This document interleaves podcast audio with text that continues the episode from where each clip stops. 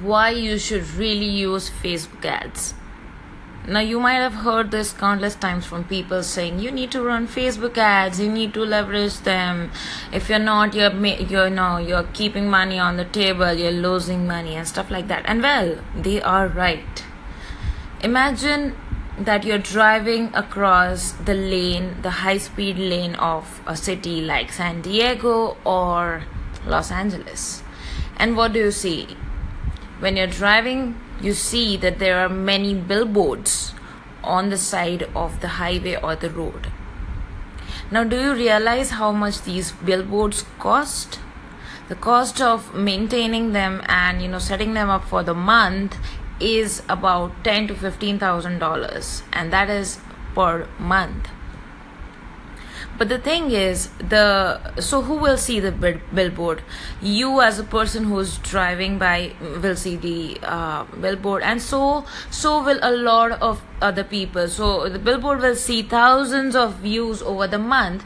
But how many do you think are actually targeted? So suppose um, if if starbucks set up an ad on billboard then it's totally cool because then at least half of the people driving by, even more than half, well, are coffee drinkers and they don't mind because then they think, okay, yeah, I want a Starbucks, I want a venti, you know, mocha latte.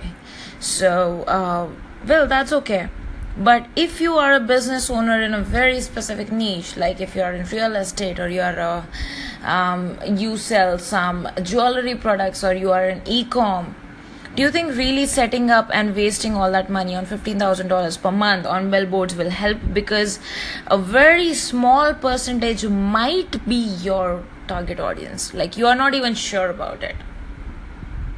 But what you can do rather than that rather than you know spending that much on billboards and on other stuff is use facebook targeting because facebook has a lot of data on its own because well you yourself have given it the data by uh, telling facebook about yourself on your facebook profile by your activity by your behavior by your likes by your dislikes by your commenting and engagement activity Facebook also partners up with other third party data so that it has it it is able to create an entire consumer profile of you. So if you say that you are more if facebook knows that you are more susceptible to buying jewelry items earrings bracelets etc from me, then they will be showing my ads to you depending on the targeting that I've chosen. Now, that is very easy to do and achieve with Facebook ad targeting. And may I say, much less expensive than the conventional methods like billboards or even Google ads because google ads is uh, well a good idea because uh, well google google ads also is a good idea because it's search search sensitive. If you search something then you get shown the ads.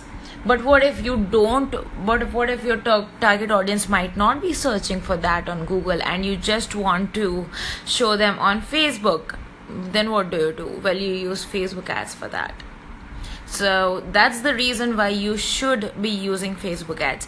Even though you don't want to run as for just random people or cold traffic as we call it cold traffic meaning people who don't already know you what you can at least do is uh, start running retargeting ads on Facebook. What does retargeting mean?